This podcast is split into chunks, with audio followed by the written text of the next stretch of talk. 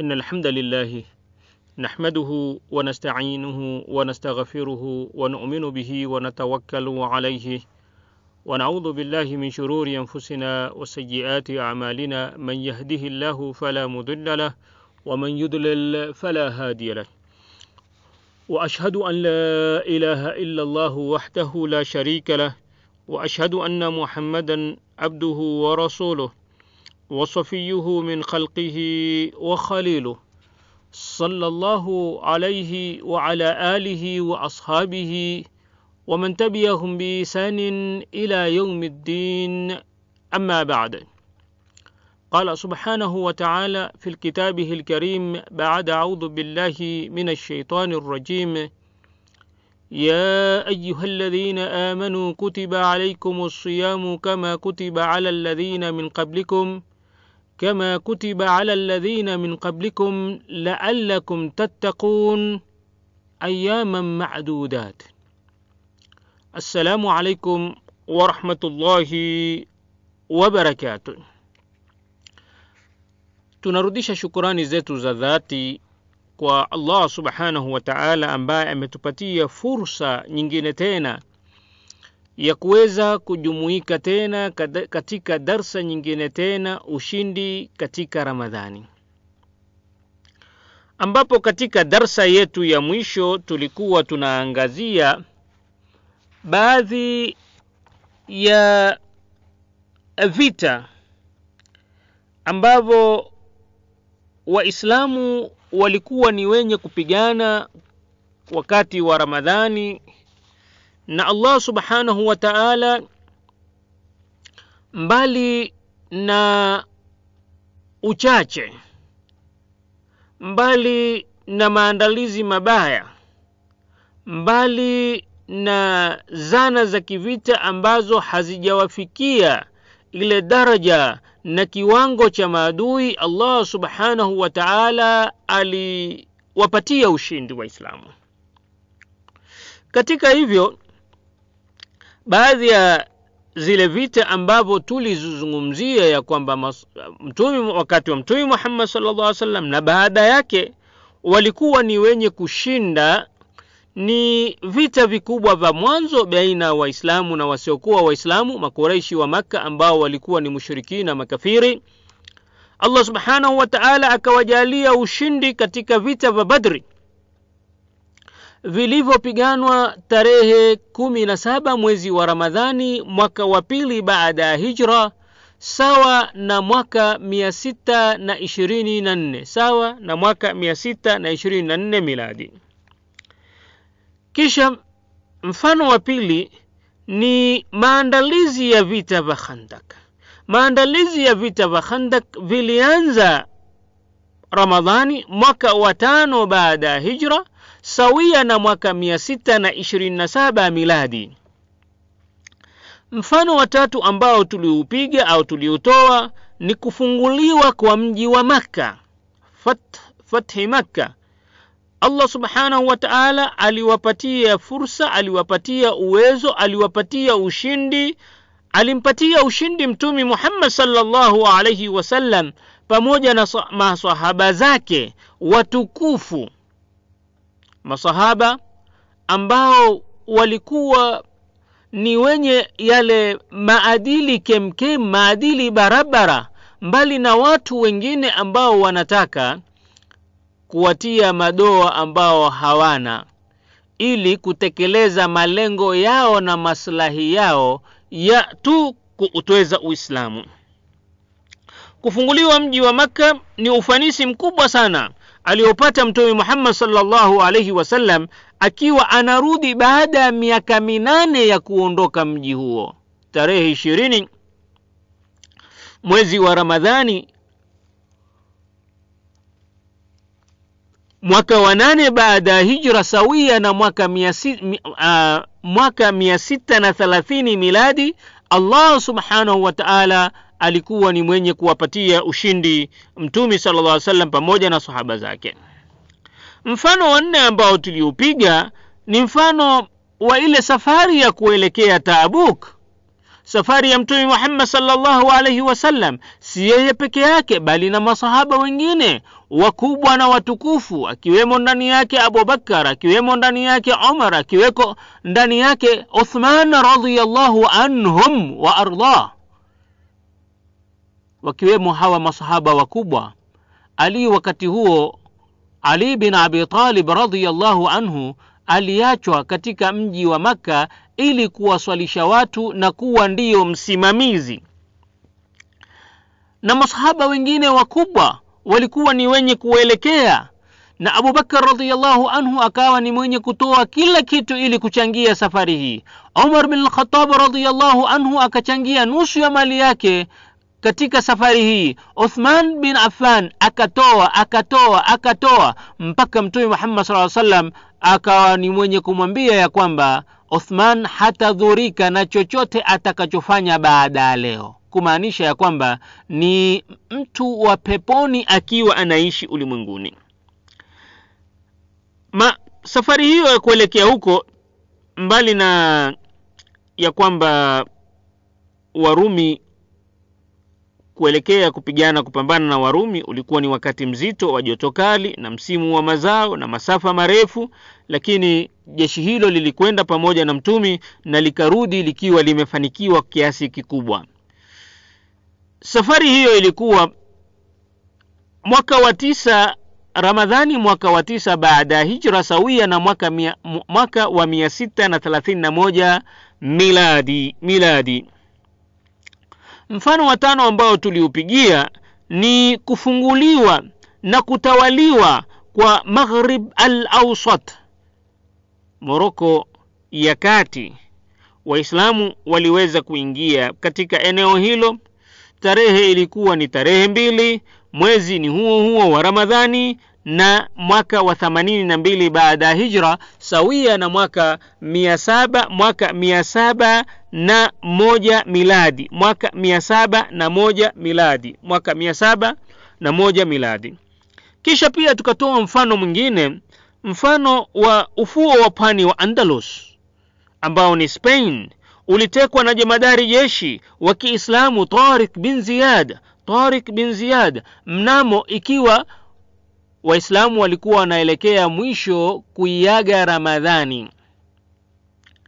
Ramadhani ikiwa imekaribia kumalizika ya mwaka huo mwaka wa 92 hijri tarehe 28 ramadhan sawia na mwaka 711 miladi allah subhanahu wa taala akawa ni mwenye kuwapatia ushindi huo uliokuwa a, mkubwa sana wa kuweza kuiteka na kuingia na kuteka ufuo wa pwani ufuo wa pwani wa nchi ya Spain. Na kutoka hapo waislamu wakasambaa na wakaweza kuiteka miji mingine na nchi nyingine zilizopakana na Spain.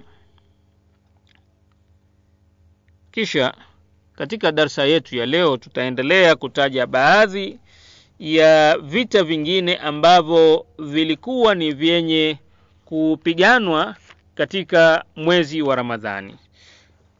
Hiyo ya mwanzo ilikuwa ni mifano mifano sita mifano mifano sita ambayo tumeipigia na leo tutakwenda katika mifano mingine michache kabla ya kumaliza darsa yetu au pengine tukaweza kuhitimisha darsa yetu hii saba.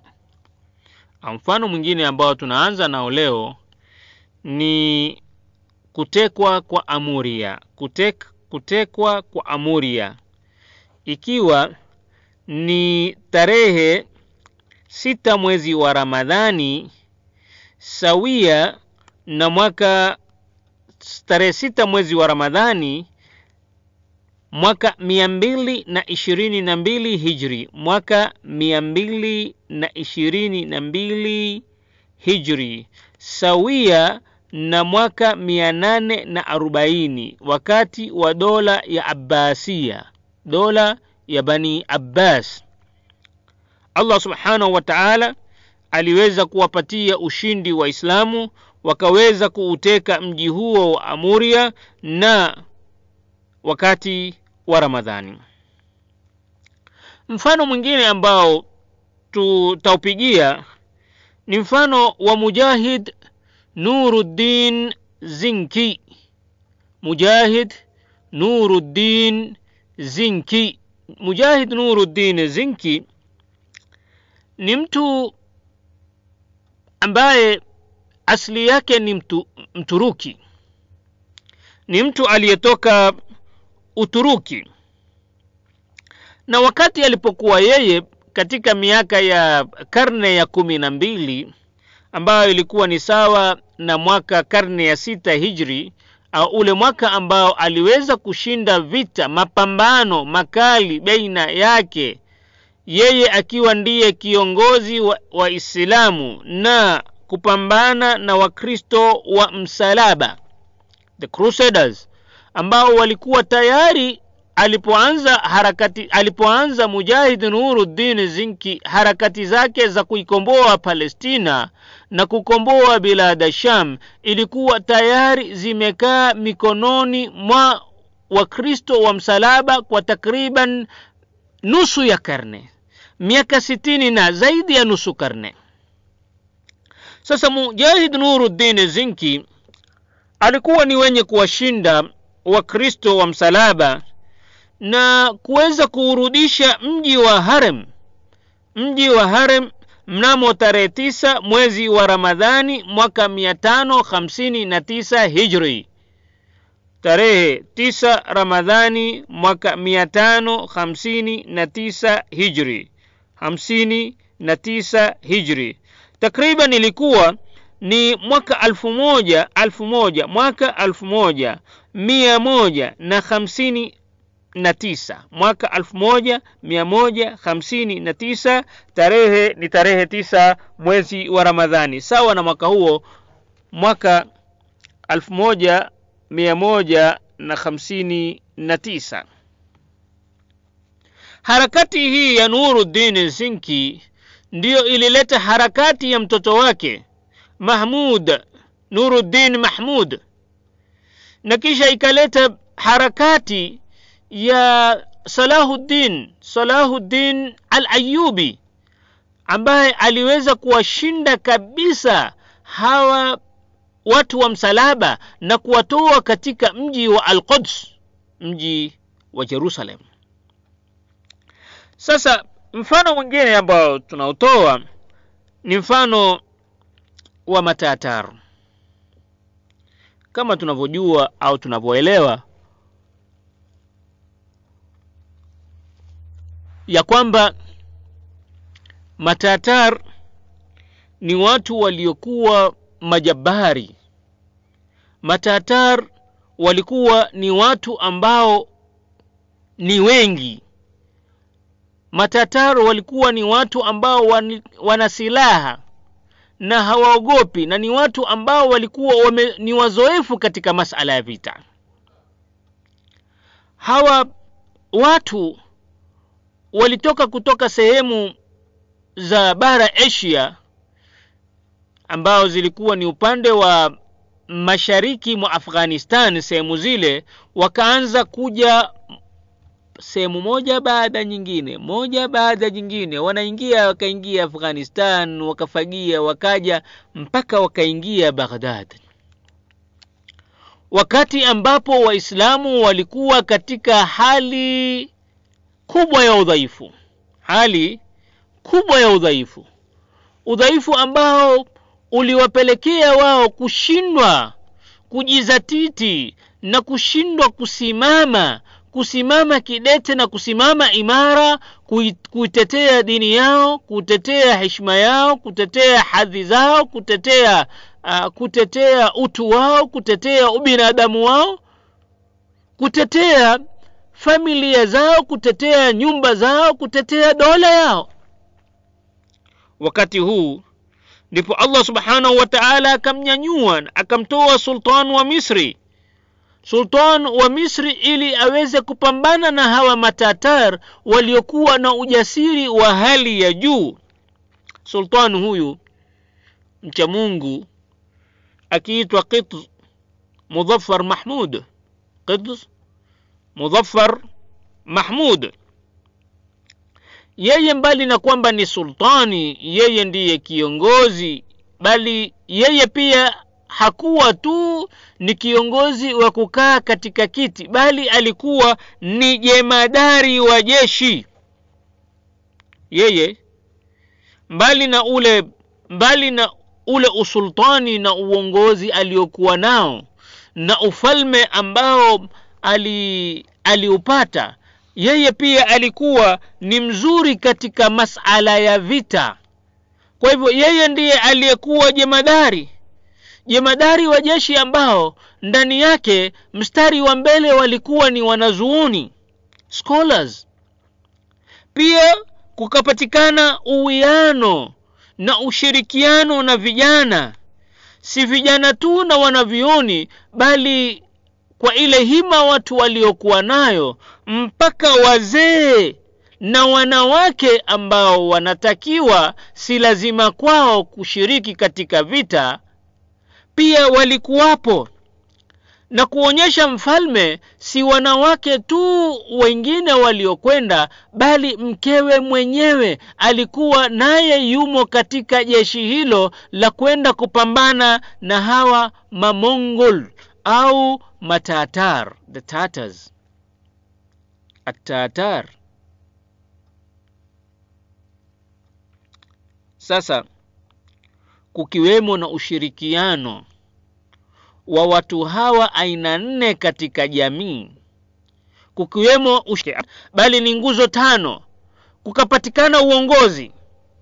Uongozi ukajiweka katika hali ya kwamba unaweza wale viongozi wanaweza kukaa wakazungumza na wanavioni wanaweza kukaa wakazungumza na vijana wanaweza kukaa wakazungumza na wazee wanaweza kukaa wakazungumza na wanawake katika hali na misingi ya kidini utapati, utapata ya kwamba jamii kama hiyo haiwezi haiwezi kushindwa na jamii nyingine yoyote hata jamii ile ikiwa inazana aina gani. Sasa hizi haya ni makundi matano makundi matano nyeti makundi matano lau yatakuwa na ushirikiano yatakuwa na uwiano yatakwenda sambamba na sawia katika yale kutekeleza yale malengo ambayo watakuwa wameyazungumza wakaafikiana na wakaweka mikakati ili kuyaelekea hayo basi makundi haya matano yakiwa yamefinikwa na imani na uongozi ni huo uko ni mmoja wa kundi katika haya makundi matano muhimu ya jamii. Katika haya makundi matano unapata ya kwamba kuna viongozi ambao ni kundi muhimu na nyeti katika jamii. Viongozi ambao uo, viongozi na uongozi ambao utajali maslahi ya mwananchi wa kawaida uongozi na viongozi ambao wataona ya kwamba wao wawe chini wanyenyekee wasiwe na kiburi. Tatizo kubwa ambayo tunalipata si nchi tu zisizokuwa za waislamu au waislamu ni wachache bali nchi ya, za waislamu wenyewe utakuta ya kwamba uongozi na viongozi hawako hawendi sambamba na wananchi. Wao daima wako juu na hawafikiwe hawawezi kufikiwa na wananchi wa kawaida. Sasa kunapopatikana uongozi ambao unaweza kushirikiana na watu katika jamii na hususa watu hawa katika jamii ni makundi manne. Uongozi uko juu kisha ya, uongozi huu unashirikiana na makundi manne katika jamii. Inashirikiana na kundi moja ambao ni muhimu wanazuoni ili waweze kupata mwelekeo waweze kupata maelekezo ya jinsi gani wao kuendesha uongozi ule na viongozi wale wawe ni kielelezo katika jamii wasiwe ni viongozi ambao wanaangaliwa kutoka chini wakiangaliwa wakiwa wako juu na huku wale wananchi wa kawaida wanawalani kwa sababu ima ya kutokuwa wakweli ya kutokuwa waaminifu ya kutokuwa waadilifu ya, kut, ya kuwa ni wanyang'anyi wao wenye kunyang'anyia na kupapia mali hata ya maskini wasiojali maslahi yao wasiotekeleza ahadi zao na vitu kama hivyo taban itakuwa wale waongozwa na, wa, na, na wenye kuongoza na viongozi watakuwa hawendi sambamba hawako katika sehemu moja hawako katika mapitio mamoja. Na hapo bila shaka kutapatikana tatizo na matatizo mengi sana ya migongano na mapambano baina ya wananchi na uongozi au viongozi. Lakini wanazuoni wanavioni au wanazuoni wanapokuwa wako mstari wa mbele katika kushirikishwa mambo ya kijamii mambo ya pale basi utakuta ya kwamba jamii kama ile itakuwa ni yenye kunyanyuka. Kisha kikundi kingine ambacho ni muhimu sana ambacho kinatakiwa kiwe na uwiano na ushirikiano kem kem ushirikiano barabara na haya makundi mawili ambayo tumeyataja ni kundi la vijana. Vijana ni kundi muhimu sana katika jamii yoyote katika jamii yoyote utapata ya kwamba vijana ndio wengi kuliko wanavioni vijana ndio wengi kuliko wazee na wakongwe vijana ndio wengi katika jamii vijana hawa wakiwa ni wanaume au wanawake lakini kundi la wanawake tutaliweka katika uh, kundi lake separate ikiwa ni katika vijana au ni wazee miongoni mwa wanawake. Sasa hapa tunapata ya kwamba kundi lingine ambayo ni muhimu vijana vijana ambao wana ujasiri vijana ambao hawana uoga vijana ambao wanatakiwa tu wapatiwe mwelekeo na maelekezo kutoka kwa wanavioni na kutoka kwa uongozi ambao ni wenye kumcha allah subhanahu wa taala. Vijana kama hawa watakuwa ndiyo chimbuko muhimu ndiyo chimbuko asasi ndiyo chimbuko la msingi kabisa la kuweza kuipeleka ile jamii kutoka daraja moja mpaka daraja nyingine. Kuweza kupiga hatua moja mpaka hatua nyingine. Na kuna msemo ambao unasema ya kwamba where others flinch send the youth they will dare. When other flinch when others flinch wakati ambapo wengine wana sita. Sita taraddud kuwa na taradudi kuwa na kusitasita wapeleke vijana. Vijana hawa watakuwa na ujasiri wa kutositasita hilo ni swala ambalo au ni jambo ambalo ni muhimu na kundi ambalo ni muhimu na nyeti sana katika jamii yoyote pamoja na maendeleo ya jamii yenyewe. Kundi la nne ni wazee. Wazee hawafai kubakia nyuma wala kuachwa nyuma kwa sababu saba, hawa ni wazee hawawezi kufanya chochote. Lakini ni wazee hawa ndio ambao wanatoa ushauri kwa sababu wamepitia mengi wana experience wana uzoefu ulio mkubwa wa kuweza kuyapatiliza mambo na kuweza kuamua mambo ikiwa hawatakuwa ni wenye kuelemea upande mmoja wala hawatakuwa ni wenye kushikamana barabara na jambo moja au jambo lingine au kulemea na kuegemea upande mmoja au wakakosa ule mwelekeo ya kwamba hawajasimama imara katika kuitekeleza na kuifuata qurani pamoja na sunna ya mtume muhammad salllahu alaihi wasallam kapatikana wazee wazee ambao wana busara wazee ambao wana uzoefu. Na ndiyo utaona ya kwamba katika vita vya hunein na vita vya taif kulikuwa na mzee ambaye alikuwa anawaongoza wapiganaji ili kusimama sawa sawa kusimama kidete dhidi ya jeshi la waislamu likiongozwa la masahaba likiongozwa na mtume muhammad salllahu alaihi wasallam alikuwa ni mzee hawezi tena kupigana. Lakini katika enzi zake za kupigana alikuwa ni shujaa na alikuwa ni mtu mwenye mikakati mizuri ya masala ya mapambano na mapigano sasa huyu akawa anawaelekeza kutoka nyumbani kwake. Fanyeni kadhaa fanyeni kadhaa msifanye kadhaa pigeni kadhaa pigeni sehemu kadhaa nendeni kadhaa sasa maelekezo haya yalikuwa yanatoka kwa mzee ambayo hawezi kupigana. Ambayo ambaye tayari miaka yake imetusa miaka yake imepita. Miaka yake iko tena yeye si muweza tena wa kushika mkuki au kushika mshale au kushika panga au kushika au kupanda farasi na ngamia ili kuelekea kulielekeza jeshi lile kwenda kupambana na mahasimu au maadui wao. Kisha kundi lingine ni kundi la wanawake wanawake katika ulimwengu kama alivyotabiri mtumi muhammad salllahu alaihi wasallam zitafika zama kabla ya kiama ya kwamba wanawake watakuwa ni wengi kuliko wanaume.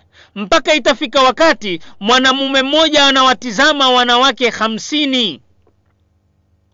Jinsi wanawake watakavyokithiri na kuwa wengi kwa kiasi kikubwa namna hicho. Sasa wanawake nao ni kundi muhimu sana katika jamii yoyote. Ndiyo allah subhanahu wa taala akawa katika maelekezo yake mengine anatuelekeza katika mambo ya kwamba watu wawe ni wenye kushirikiana. Na mwanamke lau atafanya mazuri basi ataingia peponi huenda akaingia peponi kwa yale mazuri yake hata kabla ya wanaume na tunapata bishara kutoka sallallahu alaihi wasallam kuwabashiria baadhi ya wanawake au wanawake kadhaa ya kwamba wao watakuwa ni watu wa peponi.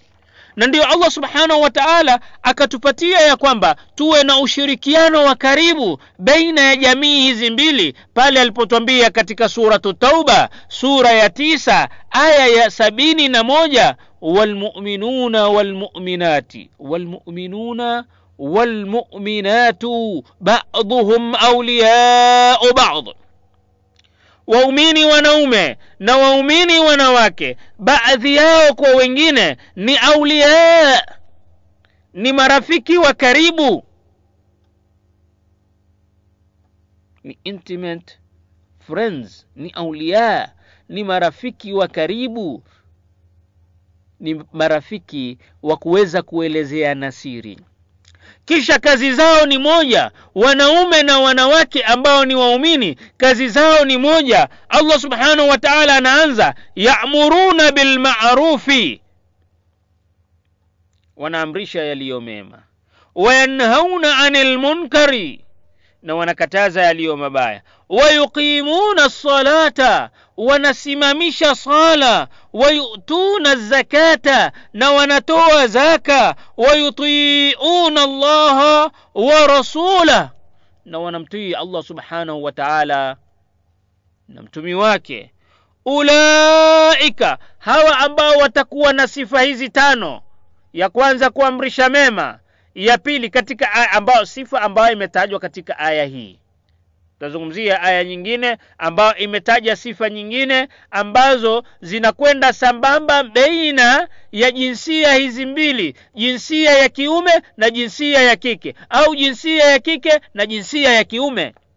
Sifa hizi tano ambazo ya kwanza kuamrisha mema jukumu la wote wawili ya pili kukataza mabaya jukumu la wote wawili.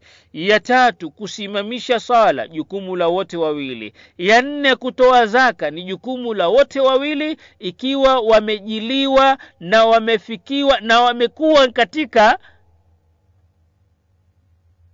wametimiza yale masharti ya kutoa zaka.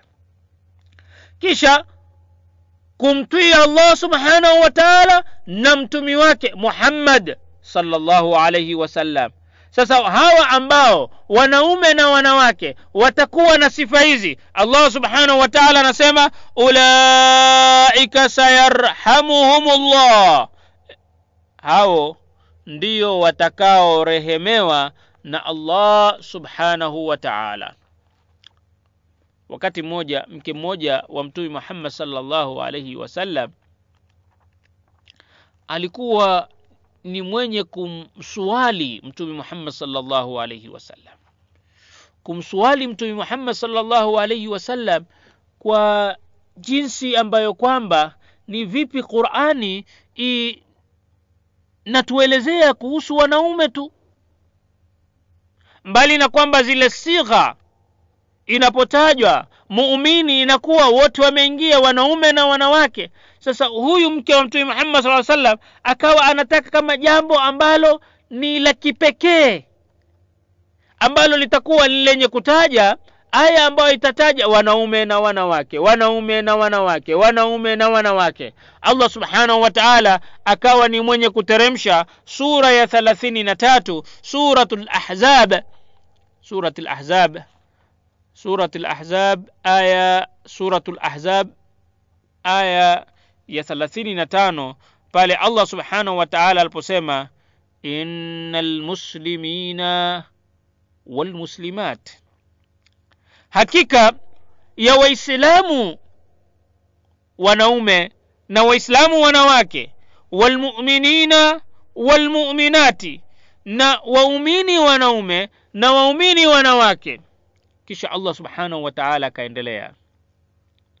Wenye kumcha allah subhanahu wataala wenye taqwa wanaume na wanawake kisha wenye kutoa sadaka wanaume na wanawake wenye kusubiri wanaume na wanawake wenye kunyenyekea wanaume na wanawake wenye kunyenyekea wa, kisha wakweli wanaume na wanawake kisha wenye kufunga wanaume na wanawake kisha wenye kuhifadhi tupu, uh, nyuchi zao au tupu zao wanaume na wanawake na wenye kumtaja allah subhanahu wa taala kwa wingi wanaume na wanawake. Allah subhanahu wa taala anamalizia aya aadda llahu lahum maghfiratan wa ajran adhima allah subhanahu wa taala amewaandalia hao hawa wote ambao sifa zao wanaume na wanawake wamekuwa ni wenye kuandaliwa. Maghfira msamaha. Maghfira kutoka kutoka kwake allah subhanahu wa taala. Wa ajran adhima na ujira ulio mkubwa. Ujira na ujira ulio mkubwa allah subhanahu wa taala amewaandalia. Na hapa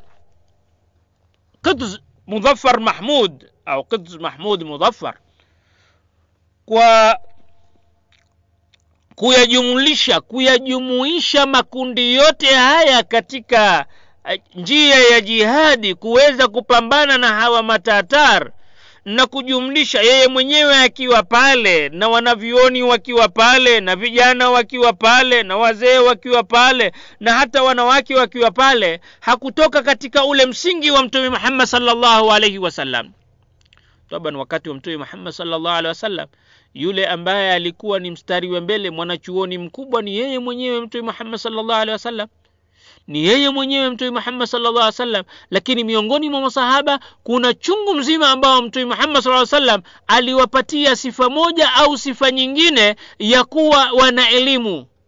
Wengine akawaambia ya kwamba wana elimu ya usomi wa qurani wengine wana elimu ya mirathi wengine wana sauti mzuri katika kusoma qurani. Jifundisheni qurani kutoka kwa hawa watu wanne. Uh, wengine walikuwa ni wazuri sana katika swala moja na swala lingine la masala ya dini masala ya elimu. Na utaona ya kwamba katika vita vyote makundi haya yeye mwenyewe akiwa kiongozi mtume muhammad salllah alehi wasallam alikuwa mstari wa mbele. Vita ambayo tumevitaja ambao vilipiganwa ramadhani vyote mtume muhammad salllah alih wasallam ndiye aliyekuwa kiongozi jemadari jeshi vita vya badri maandalizi ya khandak uh, kufunguliwa mji wa maka uh, kwenda safari ya tabuk. Wote alikuwa ni viongozi yeye ni kiongozi. Mbali na vile vita vingine katika vita takriban sitini na sita ambazo mtume muhammad salla salam alikuwa ni mwenye kuziandaa na kupigana na wasiokuwa waislamu. Vita ishirini na sita au ishirini na nane alishiriki yeye mwenyewe akiwa ni jemadari. Na hususa hata zile ambazo zilipiganwa nje ya ramadhani utapata ya kwamba zile vita ambavyo vinafahamika sana ambao ni vita vikubwa kuna vita vya badri kuna vita vya uhud kuna vita vya khandak kuna vita vya khaibar kuna vita vya banu mustalik kuna vita vya banu qainuqa na banu quraidha na banu annadhir kuna vita vya kufunguliwa makka kuna vita vya tabuk kuna na vingine hivi takriban tumehesabu hivi tulivyohesabu ni vita kumi ambao tumehesabu mtume muhammad salllahu alaihi wasallam mwenyewe akiwa ameshiriki. Na taban baada ya vita baada ya vita vya uhud pia baada ya abu sufiani kusema ya kwamba kuna mapambano mengine ambayo tutapambana badri ya pili mtume muhammad saa salam alitoka na jeshi bila ya uoga wa aina yoyote na akafika pale na kufika pale makureshi hawaku hakutokea. Taban kuna vita vingine vikubwa. Baada ya kufunguliwa kwa makka kuna vita vya hunain na kuna vita vya taif. Vyote mtume muhammad sallallahu salam alikuwa ni mwenye kushiriki. Kwa hivyo hizo vita vikubwa ambayo tumeweza kuzihesabu kuzi, kuzi kwa sasa ni kumi na mbili ambapo ambavyo yeye mwenyewe mtumi muhammad sallallahu alaihi wasallam alikuwa ni mwenye kushiriki akiwa ni jemadari jeshi. Kwa hivyo Quds Mudhaffar Mahmud alikuwa ni mwenye kuiga kama kiongozi, anatakiwa awe mstari wa mbele, ndiyo aonyeshe mfano mzuri kwa wale ambao atakuwa anawazungumz, anawazungumzia au anazungumza nao ya kwamba ni lazima tufanye kadhaa. Na katika hapo pia vita hivi vingi na au vita vyote kulipatikana wale wanavyuoni wa kisahaba ambao wa kiswahaba radhiallahu anhu waardah ambao walikuwa ndiyo tegemeo la wale masahaba wadogo ambapo walikufa wakiwa uh, bado ni wachapa kumi au chini ya miaka kumi au wengine wamezaliwa. Hawamfahamu mtume muhammad sallallahu hawakuweza kumwona mbali na kwamba wamezaliwa kabla ya kufariki kwa mtume muhammad sallallahu wasallam sasa katika hao utaona katika majeshi yote haya abubakar alikuweko umar alikuweko uthman alikuweko ali alikuweko abu ubaida amir bin jarah alikuweko zubair bin lawam alikuweko saad bin abi waqas alikuweko said bin zaid alikuweko. Kisha tunapata talha bin ubaidullah alikuweko abdullah bin masud alikuweko saad bin ubada alikuweko ubada bin samit alikuweko anas bin malik alikuwa na wengine ambao walikuwa ni wenye kutambulikana ubei bin kab na wengineo ambao walikuwa ni wenye kutambulikana kwa usomi wao walikuweko pamoja na mtumi muhammad sallallahu alaihi wasallam wakiwa mstari wa mbele. Si hivyo tu. Walishirikishwa mtumi muhammad saa salam aliwashirikisha vijana. Vijana ambao walikuwa ni wadogo kina abdullahi bin umar na wengineo. Kwa jinsi ambayo kwamba vijana ambao waliambiwa ya kwamba wewe huwezi kushiriki katika vita kwa sababu wewe unaonekana ni mdogo nenda zako nyumbani walikuwa vijana kama wale wanalia. Na mfano tunaopata ni wa ule kijana. Kijana ambaye kijana ambaye alikuwa ni nduguye saad bin abi waqas. Mpaka akijificha akijificha katika migongo ya watu na migongo ya farasi na ngamia akiulizwa wewe unafanya nini? Asema mtume saa salam amemrudisha kijana fulani. Akiniona atanrudisha mimi. Hawataki kurudishwa kijana kama yule mwingine alipoambiwa ya kwamba wewe hufai kuwa katika jeshi hili kwenda katika jihadi dhidi ya makureshi wa maka alimwambia ya rasulllah lakini wewe umemchagua fulani. Ala fulani. Kwa sababu yule fulani mbali na kwamba walikuwa hawa vijana wawili ni mahirika vijana wawili ni marika ejmet wako miaka mimoja au takriban sawa huyu mmoja alionekana mrefu mmoja alionekana mfupi sasa mtume muhammad saa salam akamchukua huyu mrefu akamwacha huyu mfupi. Huyu mfupi anamwambia ya rasulllah wewe umemchagua fulani. Fulani tukipambana naye mimi nampiga. Fulani haniwezi mimi. Ala hakuweze anjoni aya pambaneni. Na kweli yule mfupi akawa ni mwenye kumwangusha yule mrefu na mtume muhammad saa salam akamwingisha au akawaingisha wote wawili. Angalia katika vita vya badri vita vya badri abu jahl amr bin hisham abu jahl aliuliwa na watoto wa kiansar wawili. Abu jahl ambaye shujaa jabbari firauni wa umma huu anauliwa na vijana wawili. Sasa kwa hivyo vijana wakashirikishwa. Pia mtume muhammad salllah alehi wasallam alikuwa anawashirikisha watu ambao ni wazee.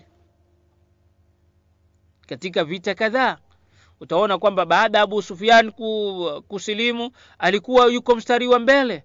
Wakati wakati kabla ya hapo pia utakuta katika jeshi la mtume muhammad saa salam kulikuwa na kina abubakar kulikuwa na hamza bin abdulmutalib kulikuwa na wengine ambao walikuwa ima ni wadogo kidogo kuliko mtume muhammad salllah alih wasallam tukimaanisha ya kwamba tukiwa katika vita uh, vita va vita va badri. Au tusichukue vita vya badri tuchukue safari au vita kufunguliwa kwa mji wa makka. Kufunguliwa kwa mji wa makka mtume muhammad salllahu alaihi wasallam alikuwa na miaka sitini sitini sitini na moja. Kumaanisha ya kwamba abubakar radiallahu anhu kwa sababu alikuwa ni miaka mdogo kwa miaka miwili au miaka miwili na miezi michache alikuwa ni miaka hamsini na tisa alikuwa katika jeshi. Vita vya taabuku walikuwa na miaka sitini na mbili yeye ana miaka sitini abubakar na wengine walikuwa ni wakubwa kuliko mtumi na walikuwa katika kwa hivyo walikuwa wanashirikishwa. Katika vita kadhaa pia tunakuta ya kwamba wanawake vita vya badri kulikuwa na wanawake.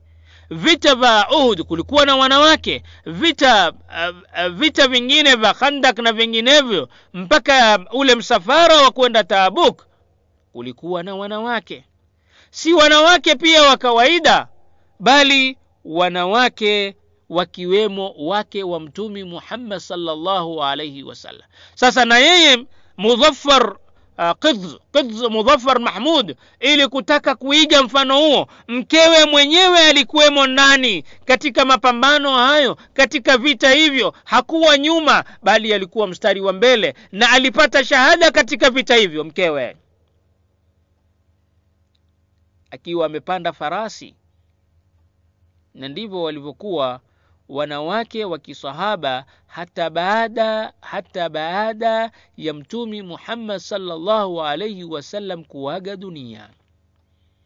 Huenda pengine wakati mwingine tukipata fursa tukaelezea tukaelezea jinsi gani wanawake si wa kisahaba peke yake hata baada ya hapo walikuwa mstari wa mbele mbali na kwamba wakati wa mtumi na baada ya hapo pia wakati wa mtumi na baada ya hapo pia walikuwa wanachukuliwa katika vita katika jihadi kufanya kazi za kike. Kuweza kuwatibu wale waliojeruhiwa kuweza kuwapikia chakula mujahidina kuweza kuwapatia waliojeruhiwa maji kuweza kuwatibu lakini walikuwa wanakwenda extra mile. Kuna wakati ambapo ilikuwa hawana budhi nao mpaka mpaka wafanye nini? Mpaka waingie katika vita.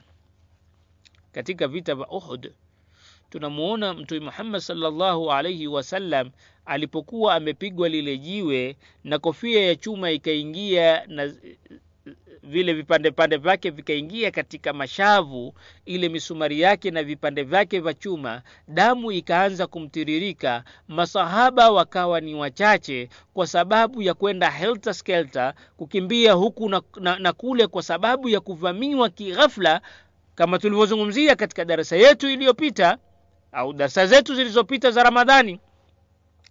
Sasa nusaiba au nasiba binti kaab umu Ammara. Akawa ni mwenye kusimama na kabla ya hapo alikuwa anajambia.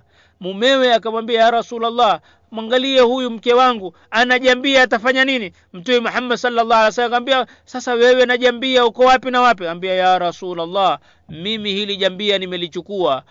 Yeyote ambaye atakuja karibu nami au karibu na wewe basi mimi nitamtoa nita tumbo zake. Yani atam, atam, atampiga katika matumbo ili kutoa zile tumbo zake na kumuua kabisa. Tunakuta pia ujasiri ujasiri wa ujasiri wakati wa vita vya Khandak. Ujasiri wa nani? Ujasiri wa shangazi yake mtumi sallallahu alayhi wasallam radhiyallahu anha Safia binti Abdul Muttalib Safia binti Abdul Muttalib ambaye miongoni mwa shangazi zake waliosilimu Shafia, Safia binti Abdul Muttalib ambaye ni, ni, ndu, ni dada wa babake mtumi Abdullahi bin Abdul Muttalib katika vita vya Khandak walipokuwa wako katika wamewekwa katika sehemu moja nyumba moja ili wakae humo. Alipoona myahudi anazunguka zunguka yeye ndiyo aliyoteremka kwa sababu anajua kwamba huyu huyu myahudi amekuja kufanya ujasusi. Na akipeleka ujasusi huu upelelezi aliyofanya ya kwamba mtume Muhammad sallallahu alaihi wasallam amewaweka katika nyumba moja wanawake peke yake basi watakuja kuudhiwa. Watakuja kuuliwa. Watakuja kufanywa mambo ambayo ni ya utovu wa adabu na nidhamu. Kwa hivyo aliteremka na jambia na akawa ni mwenye kumpiga nalo mpaka kumua kisha kuubeba mwili wake akauweka katika sehemu karibu ambao wanaweza kuonekana na mayahudi na nguo yake ya juu akaitoa. Mayahudi walipoona wakasema tulisema sisi. Muhammad salllah alehi wasallam hawezi kuwaacha wanawake peke yao isipokuwa lazima aweke wanaume wa kuwalinda kwa sababu wanawake ni watu special. Wanawake ni jinsia ya kipekee jinsia ambayo imepatiwa hadhi na ni lazima jinsia hii iwe itahifadhiwa na kulindwa. Kwa sababu jinsia hii ikiharibika ndiyo jamii imeharibika. Jinsia hii ikitengenea basi jamii nayo imetengenea. Ndiyo ule mshairi au msemi kuna usemi, uh, usemi mmoja wa kiarabu ambao wanasema al ummu madrasa mama ni madarasa mama ni shule madarasa ya kwanza si mwalimu wa madarasa au si mwalimu wa shule ambaye anakwenda anamfundisha maadili na anamfundisha Qur'an na mambo mengine. Madarasa ya kwanza, shule ya kwanza, chuo cha kwanza ni nyumba, na mwalimu wa kwanza ni mwanamke. Katika vita vya Uhud, binti yake mwenyewe kipenzi chake Fatima binti Rasul alikuwemo si tu kupata mwelekeo huu au mwelekezi mwelekeo huu na sunna hii ya mtume mtumi sallallahu alaihi wasallam ilikuwa hendi katika safari ima ya jihadi au safari nyingine isipokuwa anamchukua mkewe mmoja.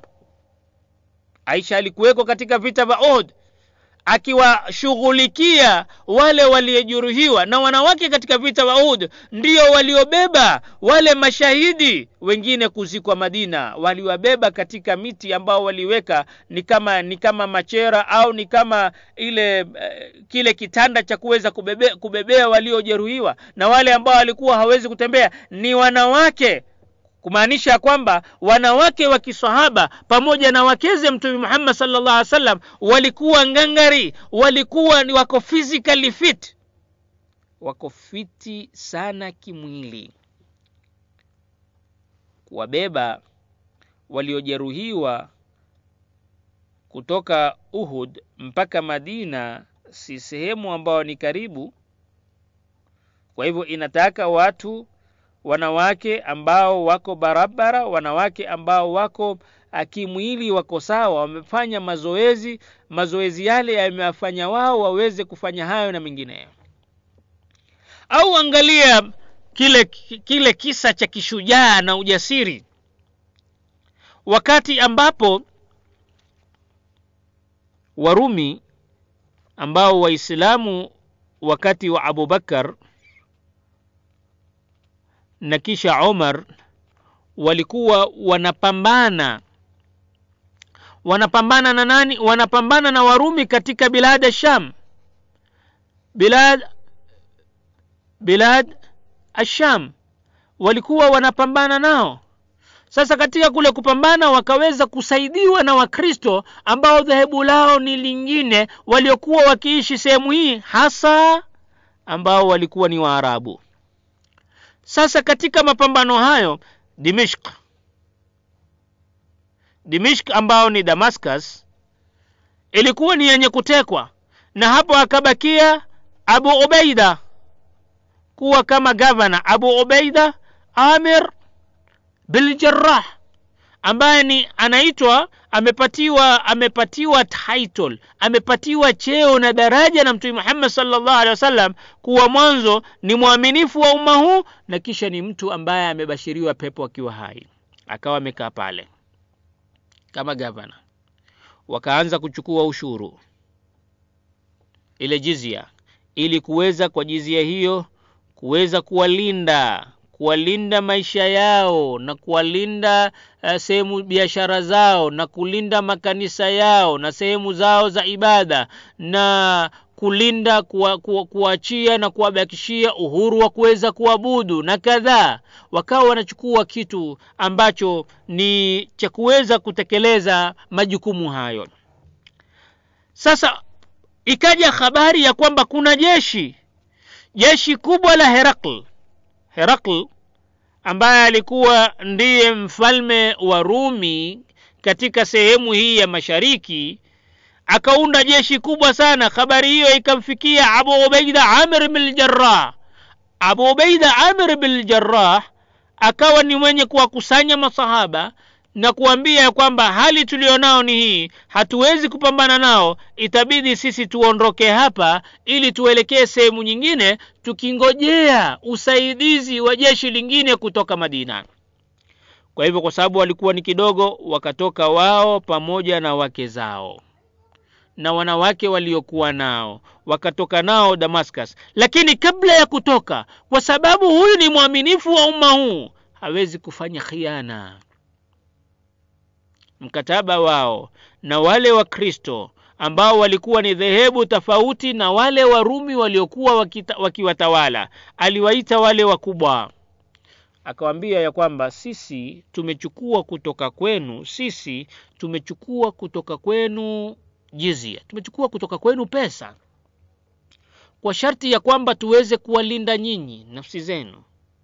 Msiwe ni wenye kuvamiwa tuwalinde mali yenu tulinde hadhi yenu tulinde makanisa sehemu zenu za ibada tulinde tu, tulinde familia zenu tulinde kadhaa na kadhaa na tuwapatie kadhaa. Lakini sasa tumeshindwa sisi kufa, kutekeleza hilo. Kwa sababu tumeshindwa mkataba wetu ulikuwa ni wa muda fulani. Muda huo nyinyi mmetoa pesa kamili lakini sisi hatujaweza kutekeleza hilo. Basi chukueni pesa zenu hizi. Wakristo wale wakashangaa hawajawahi kukuta hawajawahi hata mara moja licha ya kwamba warumi wamewashinda kuwatekelezea zile haki zao au yale ambao wameagana miongoni mwa masharti bali walikuwa kila uchao wakiongeza ile kodi na wakiwanyanyasa na wakiwadhulumu. Sasa wastaajabu wanasema hii mara ya kwanza nyinyi malaika au wanadamu sisi wanadamu hatujapata wanadamu hata wale co-religionist wale ambao tuna dini moja dhehebu tu ni tofauti hawajawahi kutufanyia hivi. Tunamuomba mwenyezi mungu awarudishe tena mushinde kwa salama ili tuwe chini yenu chini ya himaya yenu chini ya ulinzi wenu chini ya kuwe, kuwa chini ya serikali yenu. Serikali yenu ni wa, ina uadilifu mkubwa sana. Hatujawahi kuona uadilifu hata kwa watu ambao dini yetu na yao ni moja akawarudishia. Huku wanatoka wale mabwana wanawasindikiza wanalia machozi ya kwamba wamekosa wamekosa viongo wamekosa serikali ambayo ni adilifu ambayo ni aminifu kwa raia zake hata kama dini yao ni tofauti. Wakitoka pale wanafika wanafika sehemu wanakutwa na hawa maadui wanawazunguka wanawazunguka kabisa. Wanaume kwa sababu walikuwa ni wachache na wanawake wa, walikuwa hawawezi wao kuwalinda na kuwahifadhi na kuwapatia himaya wake zao na huku kupigana na maadui. Ilibidi wachague sehemu moja wapambane na maadui wamalizane nao wanaume kabla ya kuja kwa kuwalinda wanawake zao. Sasa katika hali hiyo mwanamke mmoja asma binti jina lake inshallah katika kipindi kingine kilikumbuka nitakuja nitawaelezea nita, nita alikuwa ni mwenye kusimama na kutoa hutuba kuambia wanawake wa kiislamu ni wakati gani nyinyi mutatoka katika kuondoa heshima ya nguo zenu heshima ya, ya, ya, ya dini yenu heshima? Kwa sababu nyinyi mtakapokubali tu kujing'oa katika hili na kukubali hawa wawapige basi mtaingia katika dhulma na mtaingia katika mambo ambayo ni mabaya. Kwa hivyo simameni simameni imara mupigane na adui na ushindi utakuwa ni wetu. Hapo kila mwanamke kwa hamasa hiyo na maneno hayo kila mmoja alishika ile miti ambayo ina, ina, inawekwa ili kushikilia yale mahema. Wakapigana na miti hii wale wanaume wengine maadui mahasimu wao walikuwa na silaha na wakaweza kuwashinda na kuwaua wengi na wengi wanaume wakawa ni wenye kukimbia. Kwa hivyo wakeze mtumi na wanawake mbali na kwamba walikuwa wanachukuliwa ili kutekeleza baadhi ya masala ya kike ba, lakini kunapotokea haja walikuwa wanashika silaha na silaha hawawezi kushika ikiwa hawakuwa imara na wako sawasawa na wamefanya mazoezi ya kuweza kupigana kwa sababu muda umetukatikia mkono hatuna budi tukomee hapa lakini tunakapokuja katika kipindi kingine tutalielezea tena na maelezo mengine kuhusu masala ya qidh mahmud mudhaffar kupambana na matatar. Tunamwomba allah subhanahu wa taala atupatie mema na mazuri hapa ulimwenguni atupatie mema na mazuri kesho akhira na atuepushe na moto wa, wa jahannam. Subhanaka allahumma wa أشهد أن لا إله إلا أنت أستغفرك وأتوب إليك. والسلام عليكم ورحمة الله وبركاته.